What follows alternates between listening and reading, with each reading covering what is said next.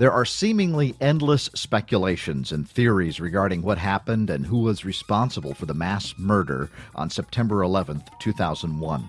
My guest today cares nothing for that. He and 3,000 other architects and engineers are presenting the scientific facts regarding the pulverization of the three World Trade Center skyscrapers. When people really get this information, they agree. But then they have to go through a a period of readjustment. I mean, this messes with your worldview. If the evidence we're going to talk about today is true, and it is, uh, that implies that there are much deeper, darker, sinister forces at large and in control in our society that could pull this off and get away with it. He's Richard Gage, AIA, the founder of Architects and Engineers for 9 11 Truth. It's time for Progressive Spirit. Stay with us. You're listening to the podcast version of Progressive Spirit. If you enjoy the show, please go to iTunes, Stitcher, Google Play, Podomatic, TuneIn, or whatever podcast app you use to listen, and give Progressive Spirit five stars, won't you? Contact me through progressivespirit.net with your thoughts and ideas about the show, and be sure to share this podcast on your social media. Follow on Facebook and Twitter. The website again is progressivespirit.net. Uh, here's one of the guys who can tell you I'm okay, all right? Here, hold on. You want to call, your, you want to call your mother or something? You heard explosions, like boom. We just heard one more explosion. That's about the fourth one we've heard. What was Building 7, and why is it important uh, in 9 11? This is a 47 story skyscraper that wasn't hit by an airplane. Uh, it's part of the World Trade Center complex. And yet it went down uh, after witnesses hear explosions at, at 5:20 in the afternoon. It drops like a rock straight down, uniformly, symmetrically, into its own footprint in the exact manner of a classic controlled demolition, just like the old hotels in Las Vegas. This is in under seven seconds. So they had a real hard time explaining this. Well, they tried to avoid it. I mean, the the American public has not seen the collapse of this building on TV, with about three exceptions in 16 years. So, and, and, and most architects sh- should this should be the most studied building failure in history, and yet most of them don't even know about it. Uh, it's it's amazing. It just wasn't presented to them by the American Institute of Architects, the American Society of Civil Engineers. It is uh, really quite uh, quite the cover up. For the Pacifica Radio Network, PRX, the Public Radio Exchange, and from the studios of KBOO in Portland, Oregon, this is Progressive Spirit, progressivespirit.net. I'm John Shuck. This is the sixth in my series on 9 11. I'm bringing you the best scientists, scholars, intellectuals, and researchers regarding the murderous and horrific events of September 11th, 2001. I bring the guests, they bring the information, you decide. I began this series with psychotherapist Frances Shure, who is writing a series of articles entitled Why Do Good People Become Silent or Worse About 9 11? We talked about the psychological blocks that keep us from information that shakes our worldview. I've also spoken with David Ray Griffin about his book, Bush and Cheney How They Ruined America and the World. He details the lies that we all know were told by the Bush administration in leading the U.S. to a global war on terror and all that has resulted, including warrantless spying, killer drones, torture, Islamophobia, and the toppling of governments. Dr. Niels Harrit was also in my 9 11 series to discuss the chemistry and physics of the collapse of the three World Trade Center skyscrapers. He is retired associate professor of chemistry at the University of Copenhagen and the first author of Active Thermitic Material Observed in Dust from the 9 11 World Trade Center Catastrophe. We discussed the thermite, thermate, and nanothermite discovered in the dust of the World Trade Center towers, his evaluation of the reports released by the National Institute of Standards and Technology, NIST, and the work of the 9 11 Consensus Panel. I also spoke with Graeme MacQueen, who is the author of the 2001 Anthrax Deception, the case for a domestic conspiracy. In his book, he provided evidence that the anthrax attacks and the 9 11 attacks, both of which scared the American people into war, were carried out by the same people, people highly placed in the U.S. government. I also spoke with David Chandler, the high school physics teacher who made NIST, the National Institute of Standards and Technology, revise their report on the destruction of World Trade Center Building 7, a 47 story building that collapsed in the late afternoon of September 11, 2001. David Chandler showed that Building 7 fell at free fall. That is, the acceleration of gravity. All of these podcasts can be heard at progressivespirit.net. Today is part six. My guest is Richard Gage. We don't want to believe that there could have been a controlled demolition because it implies that we've been lied to on a massive scale, that we cannot trust our government, that we cannot trust the media. Most people who are confronted with this information have to put it into a box, therefore, and that box is called conspiracy theory. When we're not even talking about theories uh, of conspiracy at all. We're, talking about the physics of a building. We're talking about indisputable, irrefutable evidence that clearly shows that these were controlled demolitions. Richard Gage, AIA, is a San Francisco Bay Area architect and member of the American Institute of Architects. He's the founding member of Architects and Engineers for 9 11 Truth. Mr. Gage became interested in researching the destruction of the World Trade Center high rises after hearing 9 11 researcher David Ray Griffin on the radio in 2006. This launched Richard Gage's own unyielding quest for the truth about 9 11. AE 911 Truth now numbers more than 2,900 architects and engineers who demand a new investigation into the destruction of all three World Trade Center high rise buildings on September 11th. Welcome, Mr. Gage, to Progressive Spirit. Thank you, John. It's an honor to be here with you. Now, can you tell me a little bit about uh, your background? You you are an architect. Uh, what what kind of work did you do in architecture?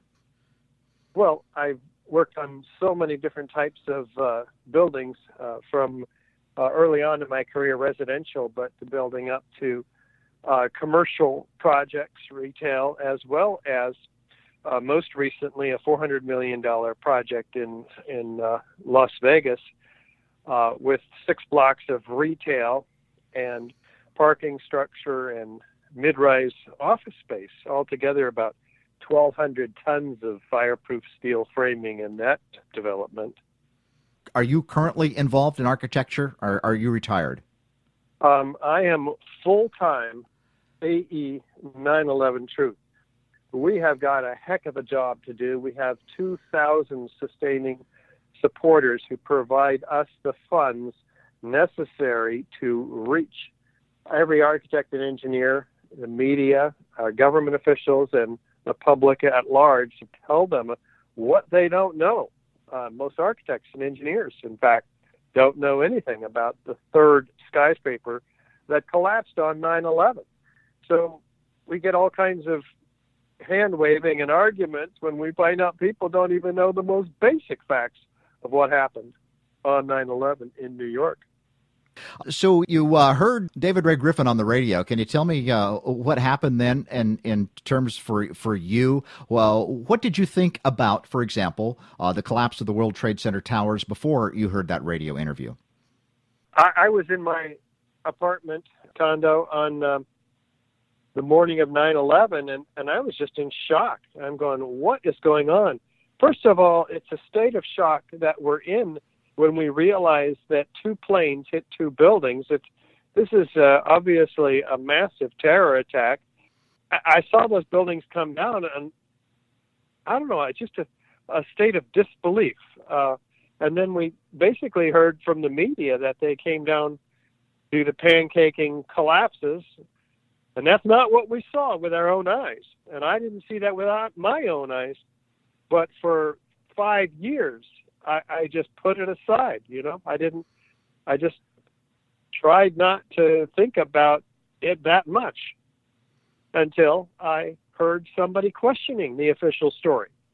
Uh, and that was David Ray Griffin, who's written now 10 books on this subject, uh, trying to, to wake people up. And I, I assembled this information after hearing that radio interview and listening to him as he was at the Grand Lake Theater in Oakland. And I was just, I, I went to hear him, but it was sold out. There were 600 people uh, already in that theater by the time I got there. It was amazing.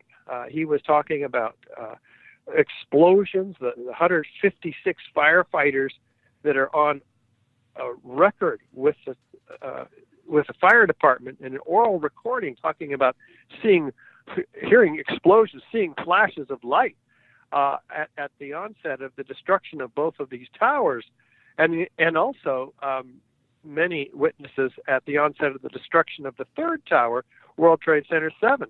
So I was listening to this radio, driving my van around. I got this is incredible. I would have heard about this right now if it were true. If there was a third tower that came down, for instance, also. So I pulled my van over. I listened to this. I was in shock. I spent the next two months researching this to debunk it. And by God, uh, it, all the pieces began to fall together. I went through cognitive dissonance, meaning uh, uh, if this if this were true that these towers were destroyed on purpose with controlled demolition, then then I have got to awaken the world about this because I knew most architects and engineers were completely unaware. So I put together a presentation based on the work of Steven Jones. I went to the firm that I was working for at the time in Walnut Creek, California, and I uh, bought them pizza. I made them all come in and watch this, and every one of them, uh, who, who most of whom were uh, kind of ridiculing me as I was going through my research phase of this and talking to them on the side at the water cooler and so forth. But all of them agreed with me at the end of this 45 minute presentation. Oh my God, you're right. These are controlled demolitions. And they signed our petition. That's when we had 16 architects and engineers for 9 11 Truth. And now we have almost 3,000. So when you go and talk to architects and are able to are able to have them actually look at the film, uh, do almost all of them eventually realize uh, what's right in front of their eyes, or or is there or is that cognitive dissonance that you experience still so great that they don't want to go there? Well, I didn't have a half hour or hour or two hour presentation uh, when uh, when I had my cognitive dissonance um, until I heard David Ray Griffin, and then I came around but every audience, and we've done more than 600 presentations now in a couple of dozen countries and uh, more than 100 American cities, all of the audience typically ends up agreeing with us. Those who didn't before end up agreeing with us. Uh, sometimes there's one or two or, or, or six in a very large group uh, that that don't. But uh, it's it's an amazing, uh, if you will, conversion rate because I do a show of hands, you know, before and after, and it, it is incredible. The, uh, the when people really get this information, they agree, but then they have to go through a a period of readjustment. I mean, this messes with your worldview. If the evidence we're going to talk about today is true, and it is, uh, that implies that there are much deeper, darker, sinister forces at large and in control in our society that could pull this off and get away with it for the most part. Uh, and uh, that's a huge, huge, huge problem for our society uh, here. And that's what uh, really began to shake me to my core.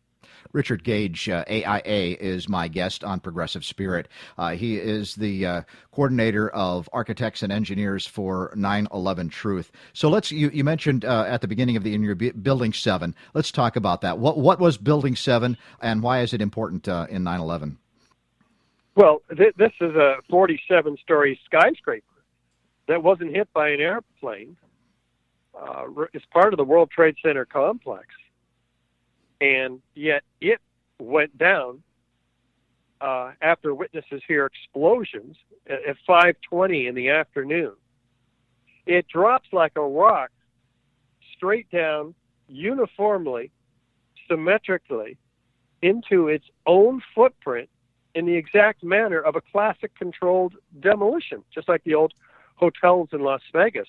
This is in under seven seconds. So they had a real hard time explaining this. Well, they tried to avoid it. I mean, the the American public has not seen the collapse of this building on TV, with about three exceptions in 16 years. So, and, and, and most architects sh- should this should be the most studied building failure in history, and yet most of them don't even know about it. Uh, it's it's amazing. It just wasn't presented to them by the American Institute of Architects, the American Society of Civil Engineers. It is uh, really quite uh, quite the cover up. And finally, NIST, the National Institute of Standards and Technology, who was tasked by Congress to explain the collapses, all three of these collapses, to the American people, they came out and basically said uh, this building came down by normal office fires, which is all they could say because that's all. There were some fires in these buildings, and and they, but they were few and small and scattered, and even completely engulfing fires of skyscrapers have never brought down over a hundred examples. Uh, we have uh, they not one of them has ever been brought down by fire. So this again should have been the most studied building failure in history, and yet here we are in this state of you know, uh, it's surreal, really, how how architects uh, could be uh, so unaware. Uh, but top engineers in the uh, American Society of Civil Engineers, who were handpicked to have a privately produced, controlled, non-peer-reviewed investigation, uh, and and with NIST, ended up buffaloing uh, all of us in the professions into not even looking at this. The American Institute of Architects never even put out one bulletin on the 47-story skyscraper collapse. Uh, that it's it's incredible, and there's the evidence in the pile of this building of extreme temperatures uh, exceeding what uh, fires can even produce. We're talking 2,800 degree temperatures uh, in the pile, molten iron pouring like lava, they say, molten steel, the first responders say, flowing down the channel rails, uh, like on the I beams and so forth. There's the evidence uh, in the dust surrounding all the World Trade Center found by the U.S. Geological Survey and R.J. Lee, a national uh, large, huge conglomerate of environmental engineers doing independent studies of the dust, finding uh, spherical particles of iron, uh, iron microspheres, the diameter of a human hair, billions and billions of them, comprising up to 6% of all the World Trade Center dust. And they have no idea where they came from, but they said they were formed during the event. Uh, so, how do you get molten iron uh, to form into spheres? Well, it has to be under pressure when it's liquid, uh, and it becomes aerosolized under explosive pressures. Well, that's uh, that's the evidence of thermite, which is an incendiary used by the military to cut through steel like a hot knife through butter. And even FEMA documents the results of just that in their Appendix C of their report which came out in May of 2002, when when uh, Professor Barnett describes the ends of the beams having been partially evaporated, a hot sulfur corrosion attack on the steel with sulfur. Sulfur is used with thermite; it becomes thermate, much more effective at cutting through steel. So you have evidence like this that just gathers and gathers and gathers, and it's very easily easy to convince an audience uh, who is assembled, or somebody who you know takes the time to look at the landmark DVD documentary that we made 9 11 explosive evidence, experts speak out, where we've assembled 40 high rise architects, structural engineers, metallurgists, chemists, physicists, controlled demolition experts to look at all this evidence. In, in terms of the latter, Building 7 comes straight down uniformly and symmetrically. And yet NIST says, well, this instability started in the northeast corner as a result of thermal expansion causing the failure of a girder uh, being pushed off of its seat on this particular column, 79. And then there's this instability that travels upward through the building up to the roof from the 12th floor uh, because this column didn't uh, have any lateral support after nine floors. And then uh, the entire building is gutted from east to west uh, in the 20 or so seconds prior to the overall building then coming down, as we see in the videos. But none of that could be true because we would have seen massive crumpling of the building like a beer can as its perimeter structure was pulled in by this instability uh, in on the interior all the way up to the roof, and and then uh, that that that couldn't have happened because what we actually see in the videos is the main penthouse and the and the uh, screen wall drop a half a second prior to the uniformly. It just drops a half a second prior to the overall building collapse, indicating that the core columns were taken out first. The only way to bring a building down symmetrically is to remove all the columns virtually at once, starting with the core. And that's what typical controlled demolitions do. And then that pulls the outside of the building in on top of it. So it's a classic case of controlled demolition. And uh, and the smoking gun, in a sense, is the the fact that it falls at free fall acceleration for two over two seconds. I mean, is at one the, level, isn't that kind of the the bottom line?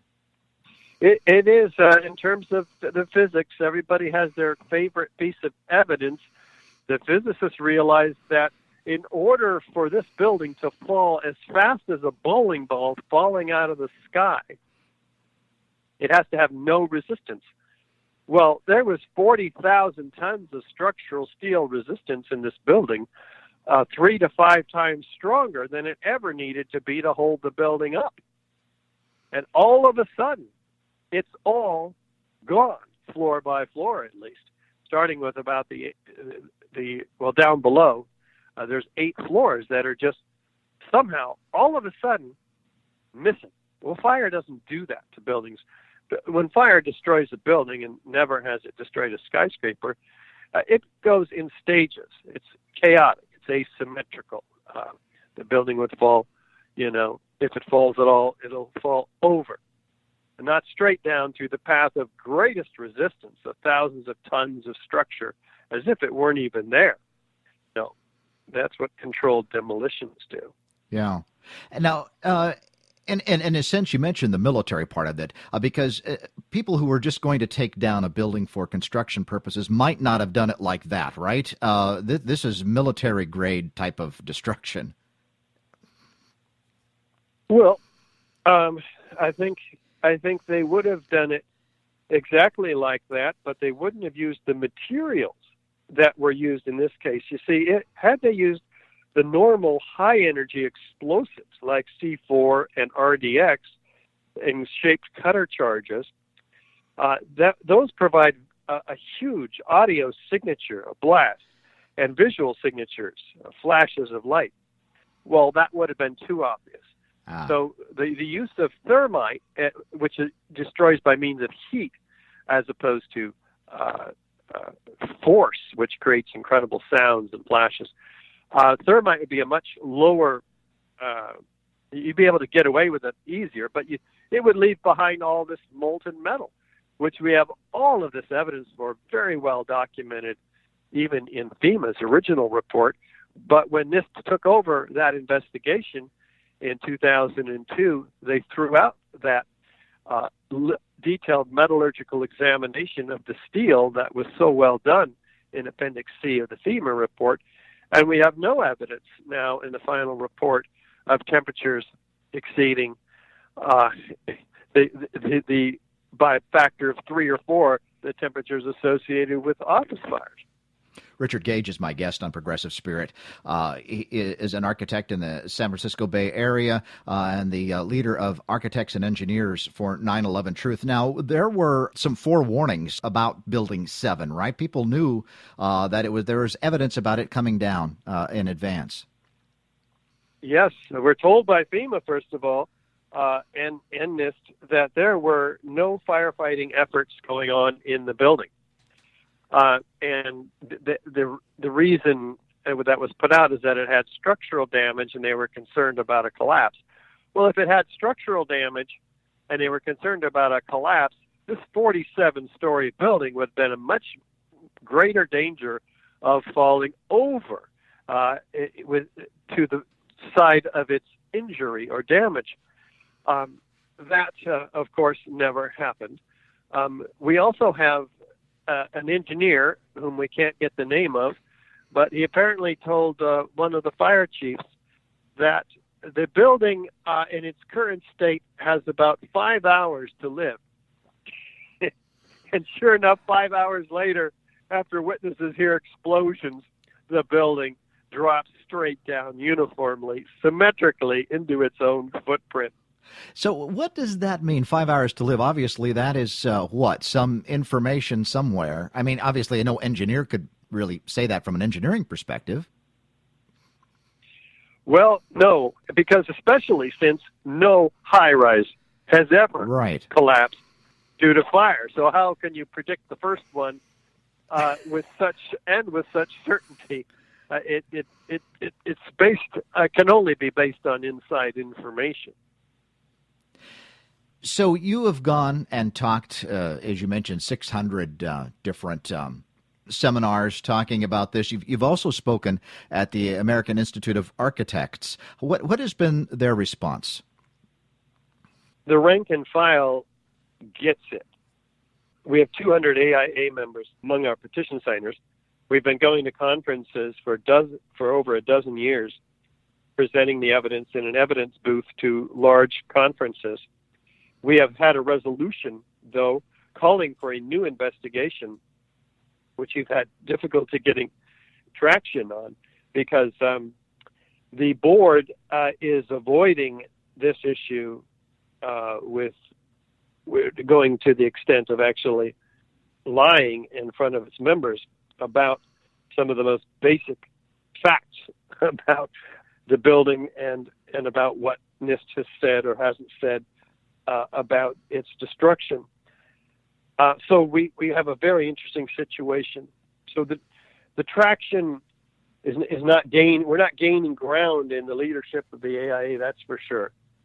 Uh, but we still uh, approach members. We still have our course, interestingly enough, approved by the AIA for uh, credits, continuing education credits for its membership. Uh, that course is called 9/11: An Architect's Guide, and that is available in many different forms on YouTube. That people, uh, architects and engineers among our audience, can actually get continuing education credits through the AIA. So, as an individual architects, you you are able to get some traction. You can uh, individual architects will come along, but uh, convincing the whole of it is because the the board stonewalls any of this, so you can't get any uh, traction there. Well, this is very embarrassing to them. Uh, the, the, buildings, all, all large buildings, and certainly every high rise in the world is funded by bankers who hire architects and the AIA represents those two and puts them together. They don't want to be in the position of having denied the controlled demolition and bought the official story and kind of hid both from their membership.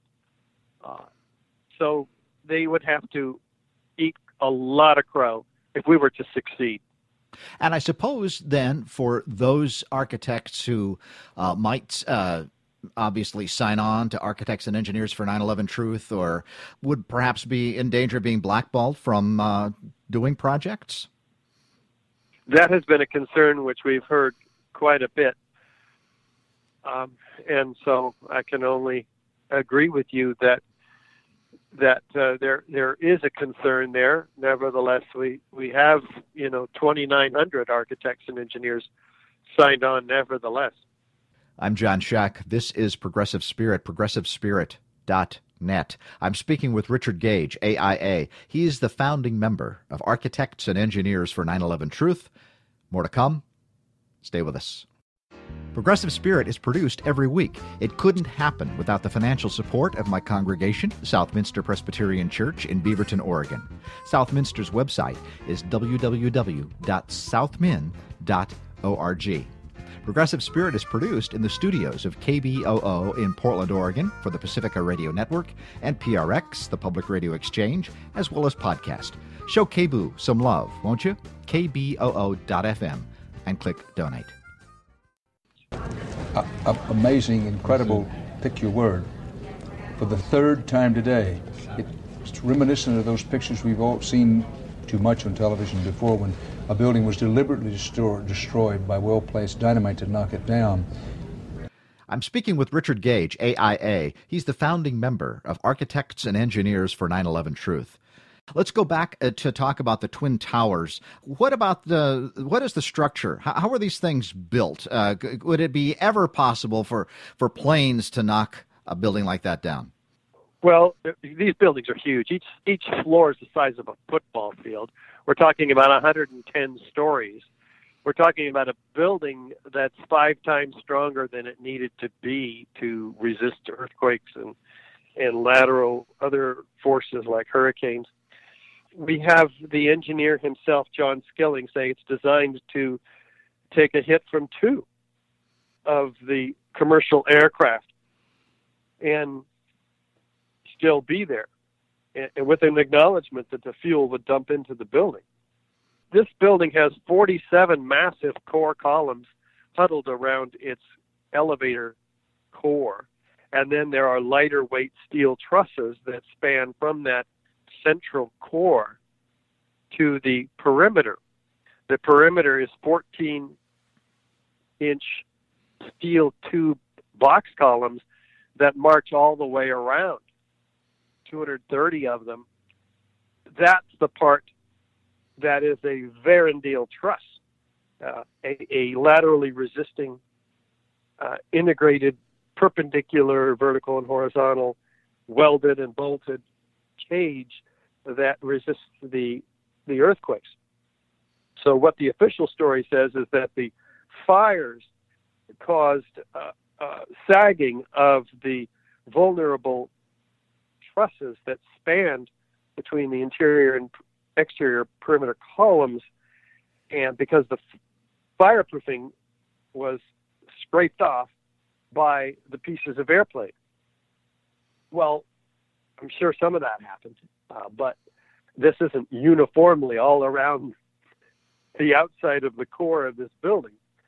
But they say that th- this uh, sag, these sagging floor trusses pulled in the exterior columns, and then that caused the somehow all the way around the building those exterior columns to be pulled in, and that caused the upper part to uh, crush then that injured fire induced impact area. And then that drove the building all the way down to the ground, this lightest part of the structure, by the way, on the top, and then destroy itself. Well, we know from physics that the, the lightest, weakest part of a building can't destroy the heavier, intact, cold, hard structural steel below. It, it, it makes no sense, uh, the, the physics of it. And that's what we demonstrate in our uh, DVD documentary through a, a number of experiments, such as you run a Mack truck into a Volkswagen, who's going to win, right? It doesn't matter if you tilt them up and you drop the Volkswagen onto the Mack truck. Uh, the lightest part of a structure cannot possibly destroy the heavier intact. There'd be an equal and opposite destructive force where then the, the, the system would come to a rest. And, and yet that's not what happens. What, what actually does happen is the upper part is destroyed in the first four seconds the in the case of the North Tower, the upper 15 stories are completely destroyed from within. You can see it just telescoping in on itself. Uh, there's no movement from the point of jet plane impacts down. After that, then witnesses, hundreds of them, hear incredible sounds of explosions at the onset of the destruction.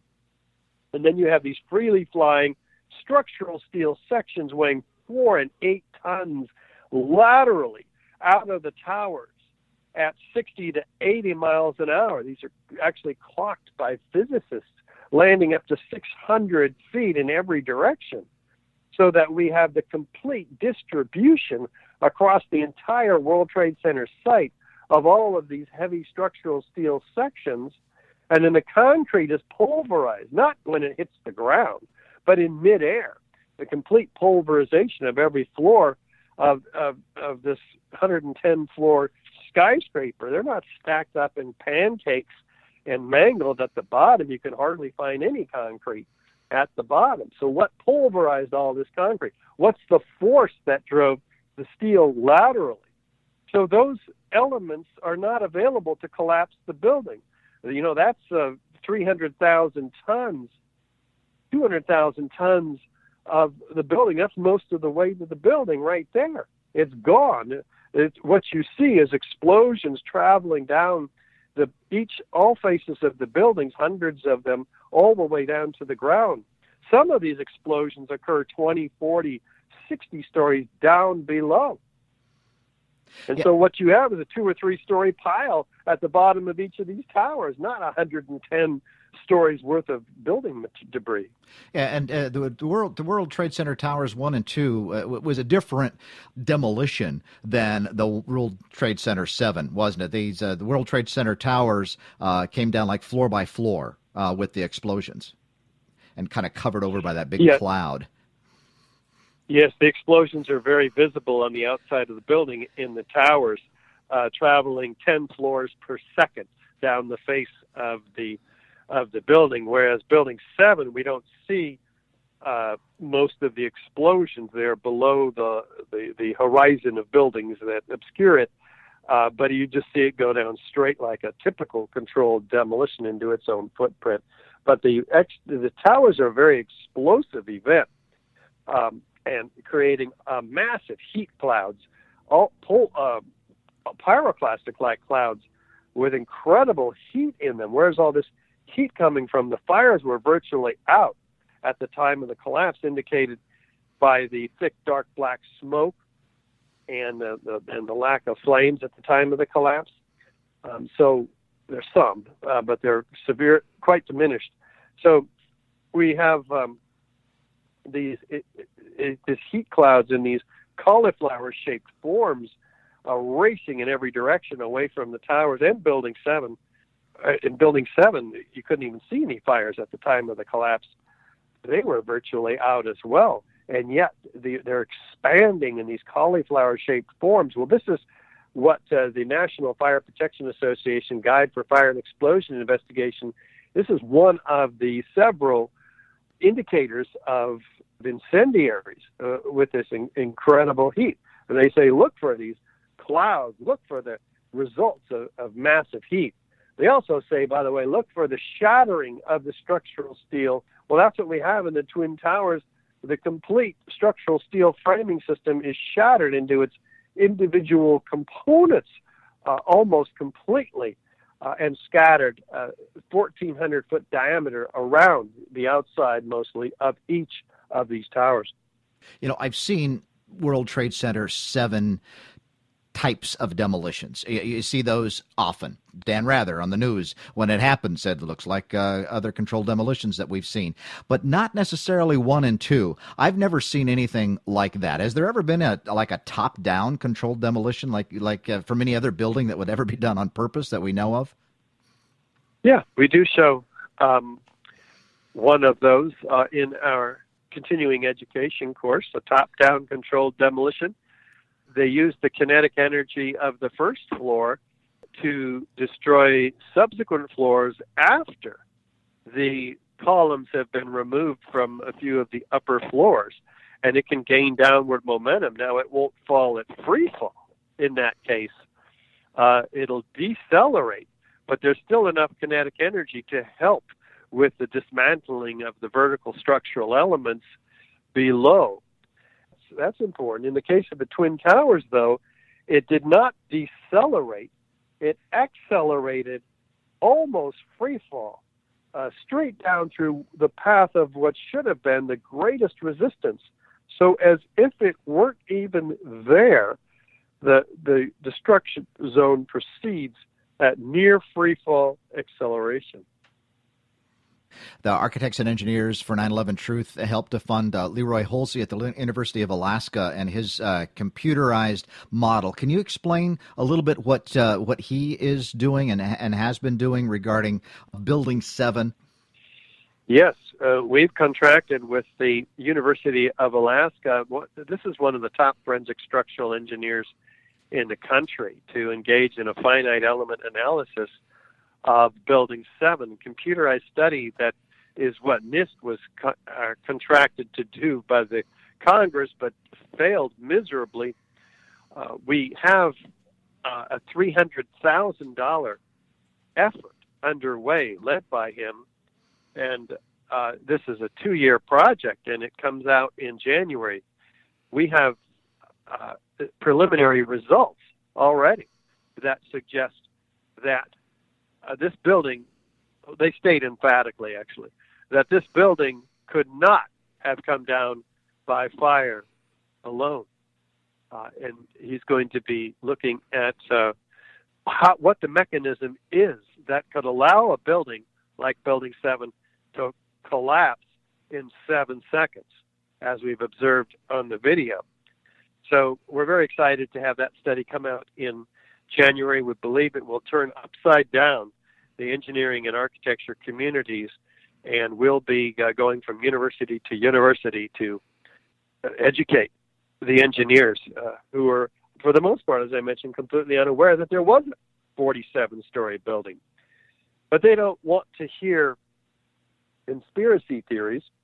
Um, yeah, let's talk know, about that. T- talk about conspiracy. Talk about that. What that's got. It just it feels like beating uh, our heads against a wall sometimes. Um, when people will just automatically go, it's all a conspiracy theory, and go off on on side channels on that. Can you talk about that experience that you've had?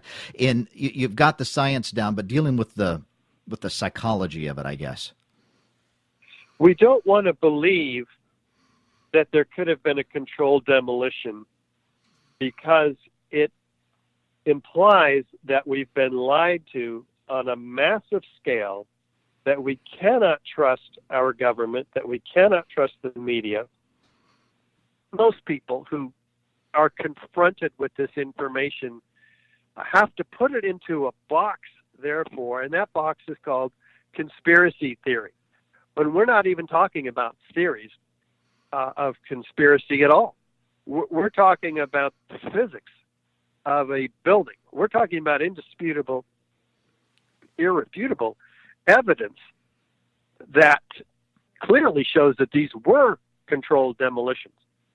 So for people who can't face the implications of that, that implies we're not living in the world that we thought we were. It is psychologically damaging to us. It shifts our worldview too much for those of us who are all not already aware of so many of these untruths that we've been told about the events in our history. And so people have to be dripped on over time with, uh, I think, a solid scientific forensic evidence like what we're showing uh, until they eventually hear it three or four times and and they start to listen. It was very hard for me because when I heard this radio interview, I hadn't heard it three or four times already. That was the first but it was being presented by a very scholarly and elderly gentleman in, in a way that didn't reek of conspiracy theory or you know 9/11 was an inside job terms like this that turn uh, a lot of people off and that's why I formed uh, architects and engineers for 9/11 truth because we do have the credibility of 25,000 years of technical and building professional experience altogether, and we do stick to the the actual evidence. But we're not naive. We understand what this does to people when they hear it, and some people aren't going to be able to accept it, and and that's okay. Uh, but that doesn't mean we're going to stop uh, trying to wake up the world to what really happened on 9/11. Your story itself, with actually hearing someone uh, who, who made sense to you, it happens. I mean, there's a, there's a point, isn't there, um, in which there's kind of a a momentum finally builds. You know, when you get people in some kind of a, a an influential position uh, who who are opening up this evidence, it, it creates, as you said, drips. It creates opportunities for people to, uh, oh, okay, this person is now saying this. Maybe, maybe I better look at this a little bit more. Which, of course, gives you the impetus to go out and and continue to uh, work and educate people because you may not need to educate everyone. It's just kind of a, reach a tipping point at some point. Is is that would you say that that's possible? Yeah, uh, it's criti- it's critical mass. I mean, the 9/11 Truth movement is growing by millions uh, every year. It's a slow growth. Uh, you know, there's 300 million people in our in our country alone, and it takes root and works in, at subconscious levels. I mean, I'm not in control of how long this takes. It's been 16 years. I never thought it would take so long.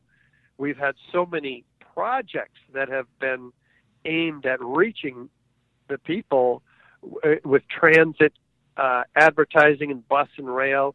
Uh, for instance, trying to reach mass quantities with all the radio and TV interviews that we've done. We have reached tens of millions of people.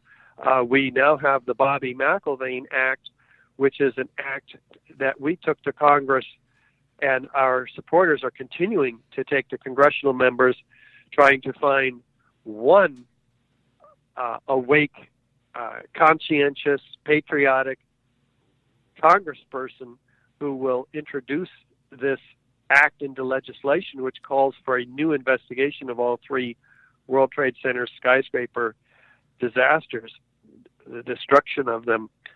So uh, that is uh, underway. That's our, our latest big effort. Uh, Bobby McIlvaine was killed in the World Trade Center. His father, Bob, is spearheading this uh, effort to get a real investigation at, at the congressional level. And it's meeting lots of resistance also. The congresspersons take risks by signing on to this. And there's not the public outcry for justice on this issue like we thought there would be by this time. And maybe it's going to take, you know, more time. And fortunately, we are supported by uh, thousands of, of people who feel the same way. So we're just going to keep at it. So, in addition to the Bobby McIlvaine Act that uh, you're hoping at least one congressperson catches on to, what else are architects and engineers in 9 11 Truth uh, doing now, and how might people uh, be involved?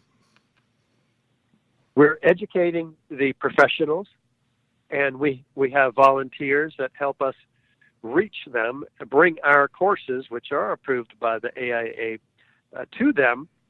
Uh, we have activists out in the street in every metropolitan area, large metropolitan area in, in the country, and many, many hundreds of smaller ones. Uh, on the 11th of every month, for instance, people are handing out uh, our brochures, our DVDs, trying to uh, uh, talk to whoever uh, they can. They bring us to the to their cities to do presentations, um, 600 now, and and we reach people uh, on the radio. So there's there's many different types of things.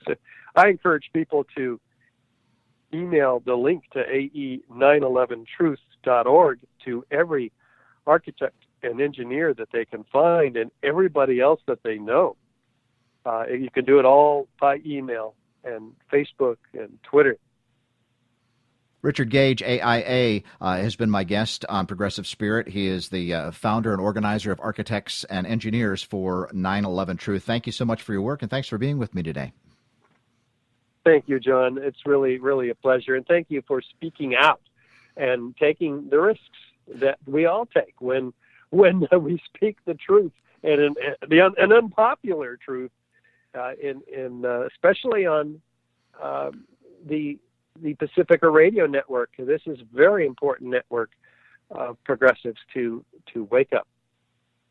Yeah, I wanted to ask you about that too. Alternative media has has has yet to really embrace this. Well, yes, there there's uh, depends how you define alternative, but certainly yeah.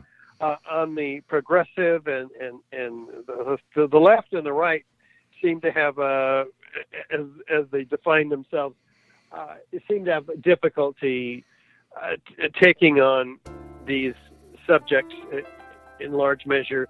Um, it is people who more dedicate themselves to the truth, whether it's a left or a right issue. Is it the truth or is it not the truth? Let's not stand on dogma. Let's not stand on a platform that um, has a has a set of beliefs uh, with a larger groups of people that adhere to those beliefs. Let's ask ourselves the question: What is true and what is not true? And let's go with the results of that wherever it may lead us.